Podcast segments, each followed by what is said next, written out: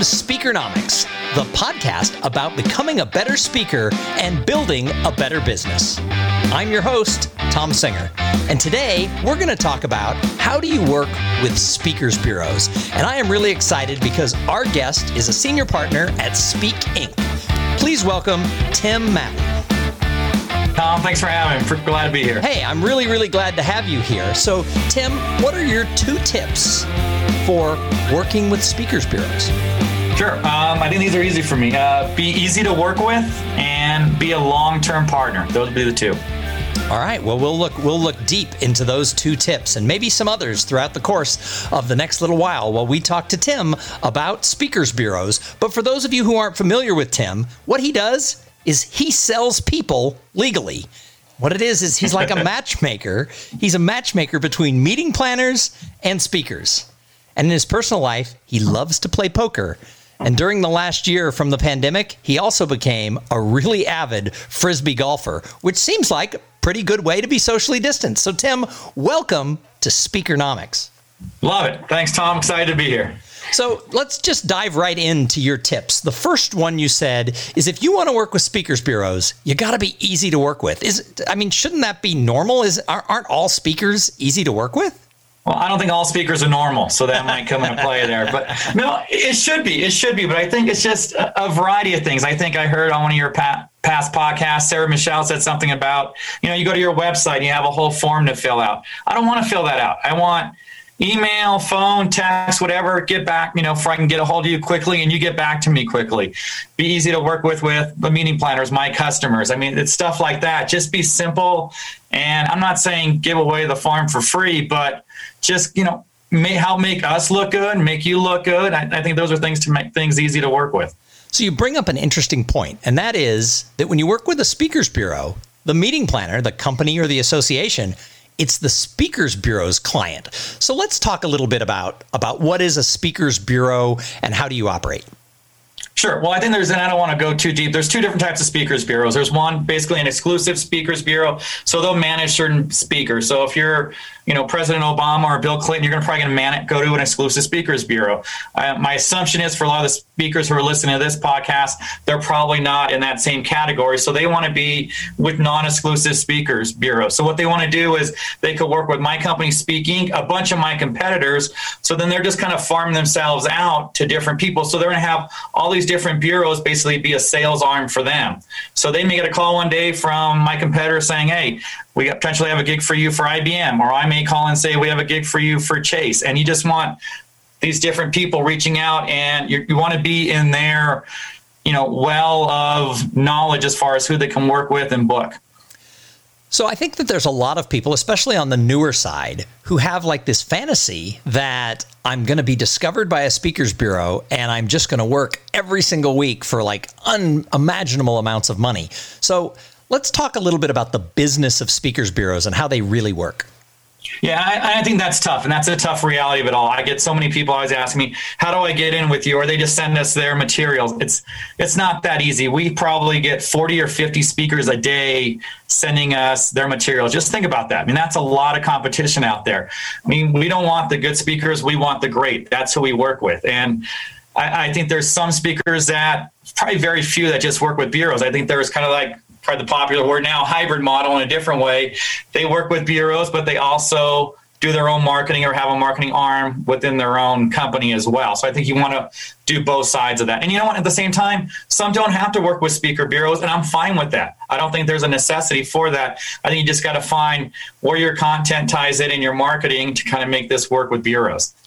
So the speakers bureau's job is to help clients find the right speaker for their event. So, how do you, as a speakers bureau, how do you market to corporations and associations? How do you get the meeting planners to come to you? Well, I think a lot of people do it differently. I can only speak for myself. I'm a big networker relationship guy. I think that's where we might have first met at a PCMA conference. I, I might be wrong, or even at NSA. I've been at NSA National Speakers Association conference a variety of times. You actually have a great memory. You and I did meet at PCMA many, many years ago. Yeah, so yeah, I thought so. And I, I do a lot of these industry events where meeting planners go to. And really, for me, it's not, I guess I'm a soft sell. I don't go out there to, you know, pitch my product. It just kind of get to know them, create that relationship. and I've just developed through the years, you know, some good relationships. And then, you know, I guess they spin it to other meeting planners saying, you know, Tim's great to work with. He's done a great job by me. And we're hoping the same for the speakers we work with. I think the speakers should look at that same kind of model, more of a soft sell, and do a great job by the bureaus they work with, and that business will continue.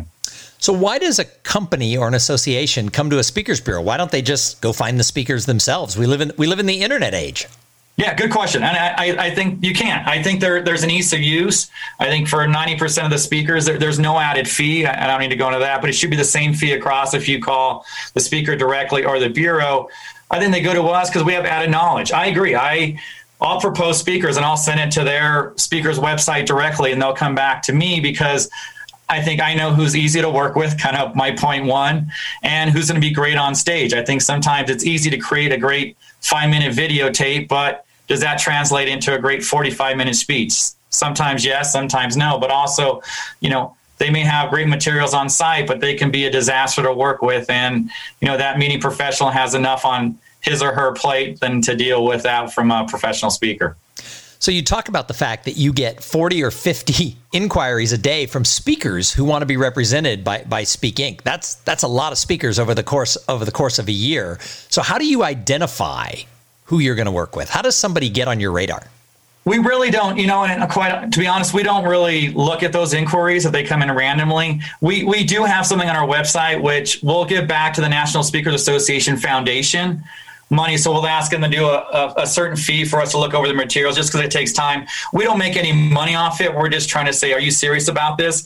But really, but the, for the most part, how I'm going to get you're going to get on my radar the number one thing is to beat me. I feel I'm very good at what I do. And if I send three or four ideas out and, you know, ABC is who I sent out and they book speaker G, who is you, I'm going to come find you. And that's the best way. Probably secondly, and I know there's a lot of like mastermind groups and such within that speakers use.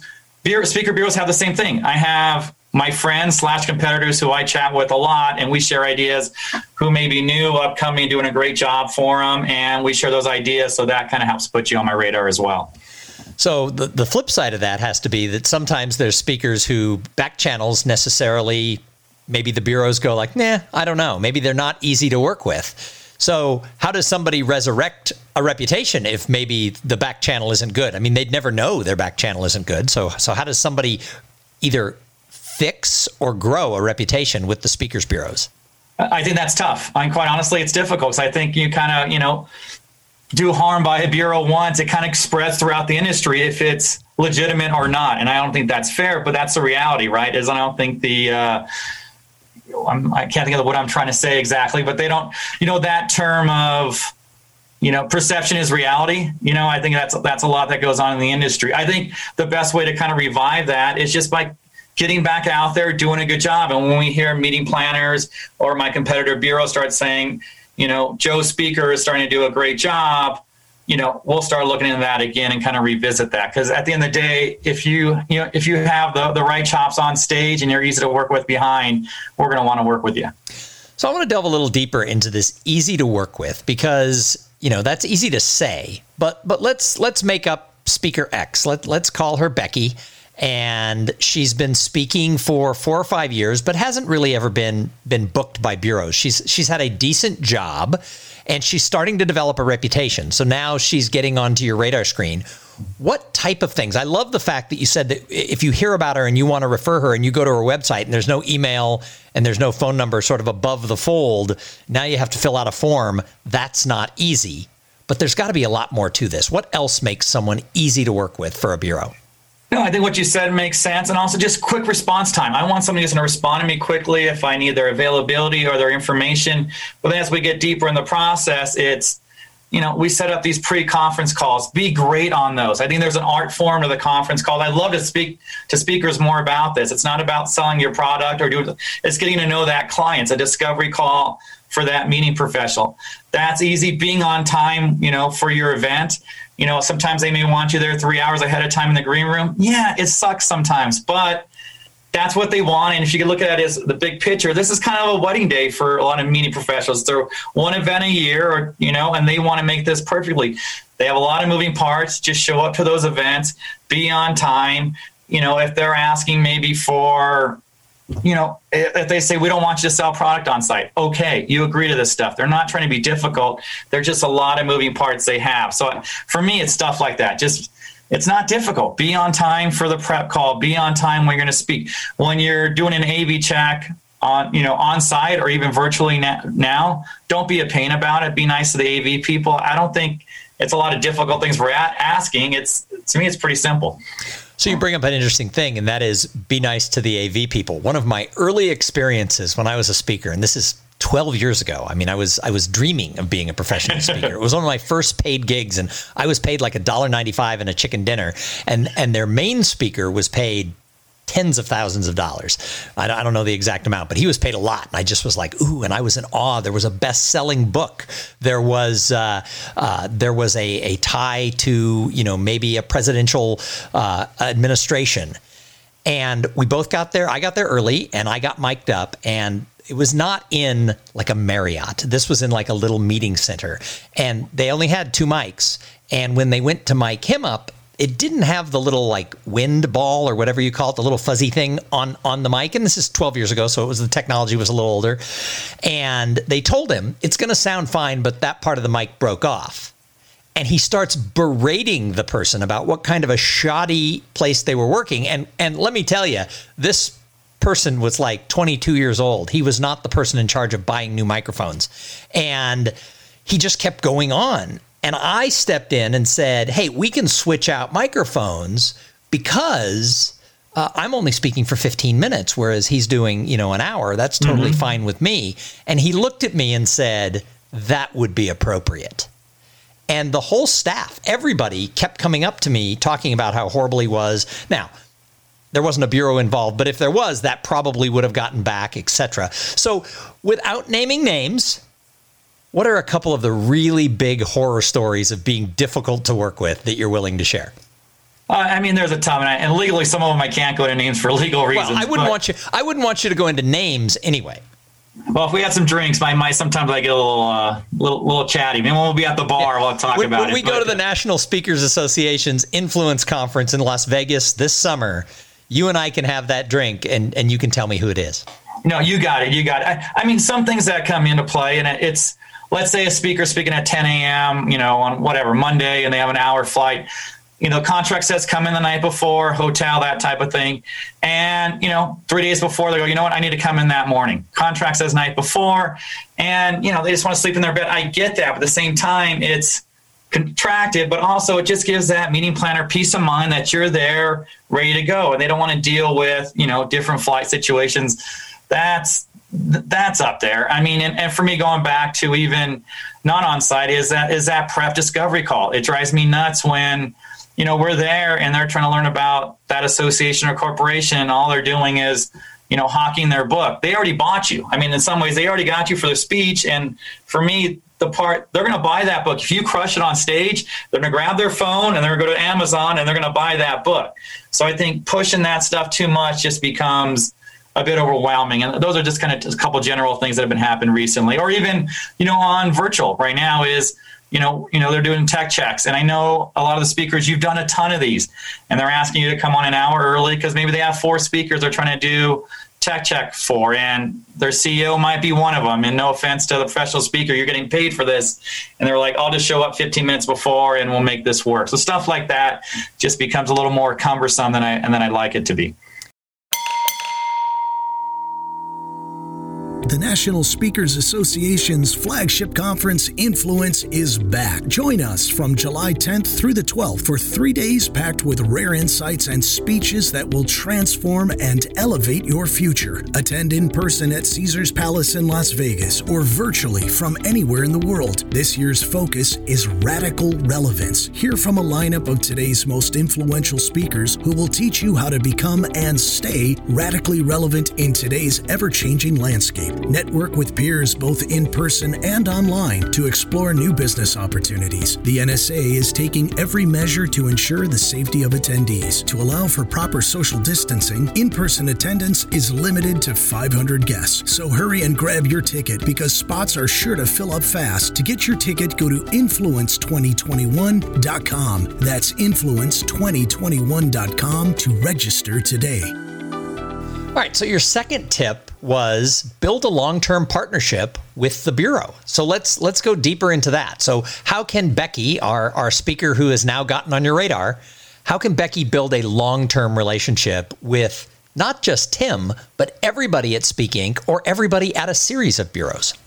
No, I, I think it's almost I look at it like a you know you're building a relationship. You want to get married and be married for 40 years and everything's you know you have up and downs, but there's loyalty there, so you get it done. I so often someone will connect with me on LinkedIn, and you know we have 50 of the same speaker friends in common. And that's great, and I'll connect, and then you get that instant ping, and it shows all their information, their fees, and all the stuff about it. To me, it's like you know, you're going from first base to home really fast there. I want to go slow and deliberate. I'm old fashioned, you know, and I, I think that's the way to look at it is build. I don't need to know everything about you right away. It's like maybe how can you help me or how can we help each other by just sending that good information. Maybe I see you at an event and we just talk. It's not you overselling or, you know, if you're, I live in Denver, Colorado. If you're in Denver and you're like, hey, I'm speaking at the convention center in July 25th, invite me. I can't always go, but it's not, you know, we just slowly kind of get things there. And like anything, you get a feel for if things are going good or bad. And look, if I like you, I'm going to tell the world about you because to me, more great speakers out in the speaker hemisphere is great for everybody. It's great for speakers, it's great for planners, it's great for other bureaus. I want more great speakers out there. So we kind of build that relationship. I think it's going to go it's going to go great for everybody. So it's interesting because a lot of speakers don't realize. I mean, we have this community for many, not everybody participates in the National Speakers Association, but at the National Speakers Association Influence Conference every summer, a lot of people from bureaus come to that event and there's 2,000 people there. I don't know how many, but but several people from bureaus are present. But oftentimes they don't advertise it. They don't put like Speak Inc. as you know on their name tag. You right. do. You're not shy about who you are when you're there. But but I know other bureau people who I see there, and their name tag doesn't say their company and things like that. What are the bureaus looking for when they're participating in NSA?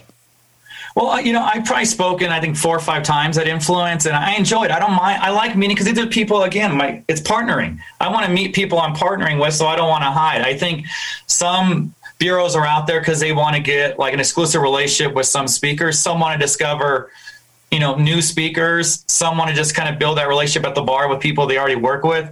For me, I probably go for two reasons. One, if I can share information, I want to make everybody more knowledgeable as far as the bureau side and how we can partner together.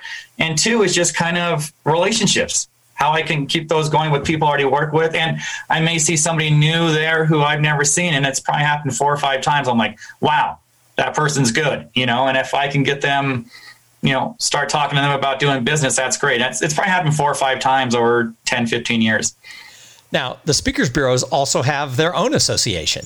So tell us about that group and, and sort of the camaraderie that you have in in in the uh, I forget the exact name sure. of the, the, association. Yeah, it's uh, IASB, the International Association of Speakers Bureaus. Yeah, and I'm actually going to be president in 2023, which oh. is probably going to be a down year for the association. But uh, no, I think that's going to be me. that's going to be 2023 is going to be boom times in this industry. I'm, hoping, yeah, I'm very lucky I didn't do it now. I feel bad right. for the, the people from both associations. I think it was a rough gig for rough them, year. bad draw.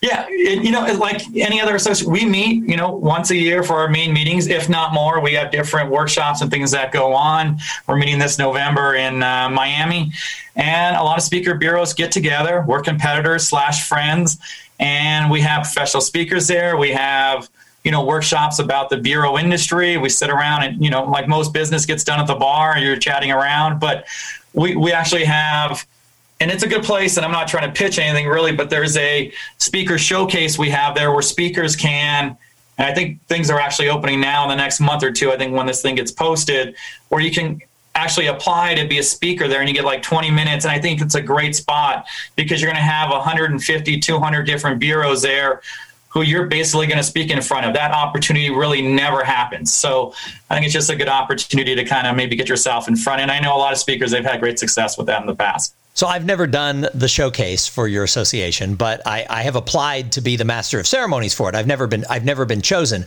But can you please tell the people who are listening how do they go about actually applying to speak in the in the speaker showcase? Because it's not an easy thing to do. They have to be nominated by a bureau, correct? Correct, and I'm happy to nominate. Uh, let me know. You can reach out to me. You, you, can find my information. I won't sell it to you. You can find it anywhere. Type in Tim Mathy and you'll be good. But if you go to IASB.org or International Association of Speakers Bureau, I think right on the homepage there, I'll say, you know, home, you know, showcase. And again, feel free to reach out me, text, email me, email me, type in showcase on there, and I can kind of guide you in the right direction because I think it is a is a cool opportunity if, if you want to kind of work with more bureaus. So let's go back to kind of that basic level and and and that that fictional speaker Becky who we created here, who's who's established but still up and coming. What steps should she take to really meet meet people, build those relationships so that they can learn how easy she is to work with? Well, I think the National Speaker Association is a great place to start. There's good information there. Um, I think talk to other established speakers. Find those people that work with bureaus and I think you can find them on any Speaker Bureau website. On their homepage, they're going to have speakers listed there, and that's probably who they work with a lot. And I think, you know, uh, from a marketing perspective, you know, don't push things too much. But again, I, I think working with bureaus, I always say if you have 100 make believe dollars, spend 99 of that on your video. And that's especially if you want to work with, with bureaus. A video is king as far as how we position and market you to our different clients. So, as we sort of wrap up this interview, what do you wish, as somebody who's worked in the, in the speaking industry for a long, long time, what do you wish that every speaker knew? Doesn't have to be about bureaus, just in general. Uh, well, two things probably. One is the meeting professional has so much on their plate. I, you know, I look at it as like a big thing, like an apple pie, right? And we're just a small slither. That's the the, the speaker. And I, and don't get me wrong, I think if you crush it when you're on stage, it makes a huge difference more than the the food and beverage are going to serve, you know, during lunch. But I think you just got to remember there's so much on that meeting professionals plate. There's there's a reason it's the number two most stressful job in you know North America.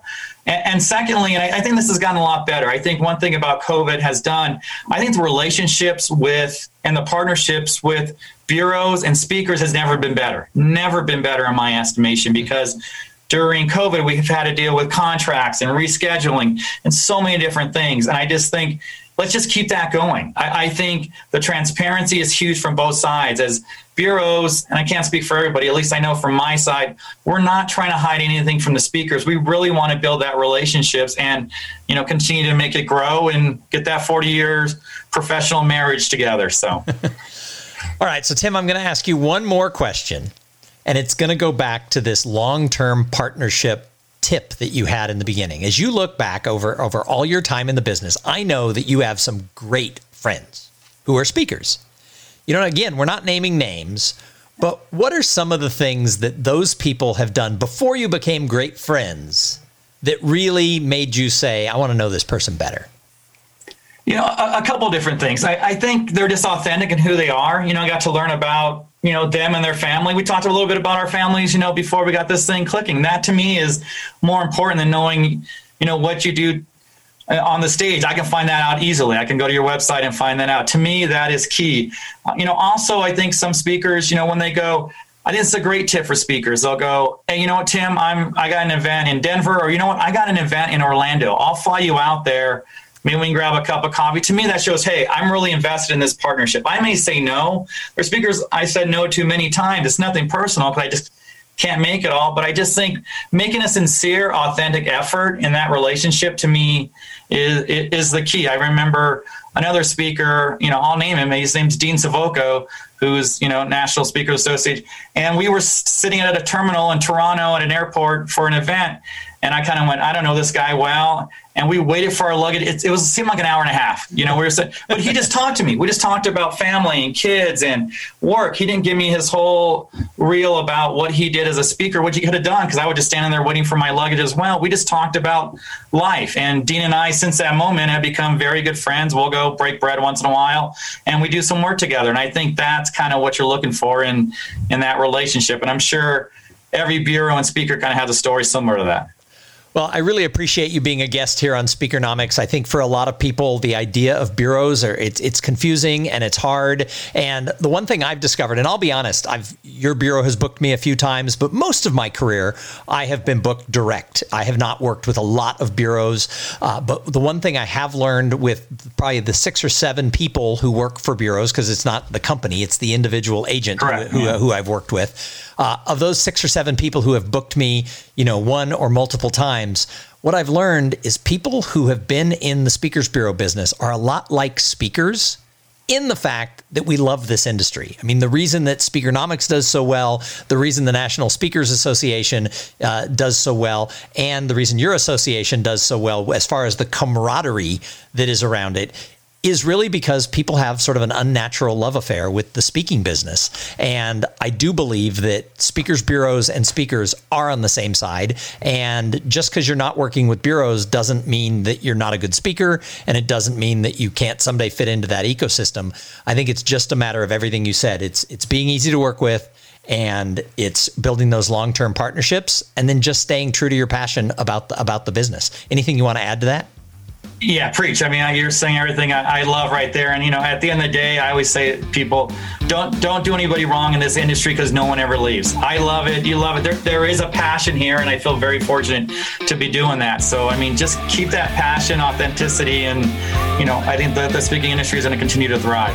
Awesome. Well, Tim Mathy, thank you for being a guest on Speakernomics. Thanks for having me. You guys have a good day. Hey, and everybody who tuned in, please come back every single week because every week I'm going to interview people and we're going to bring you thoughts, ideas, and actionable information on how to make more money as a professional speaker.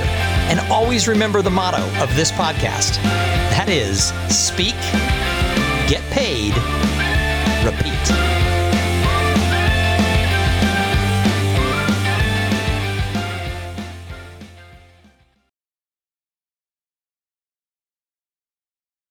This podcast is a part of the C Suite Radio Network. For more top business podcasts, visit c-suiteradio.com.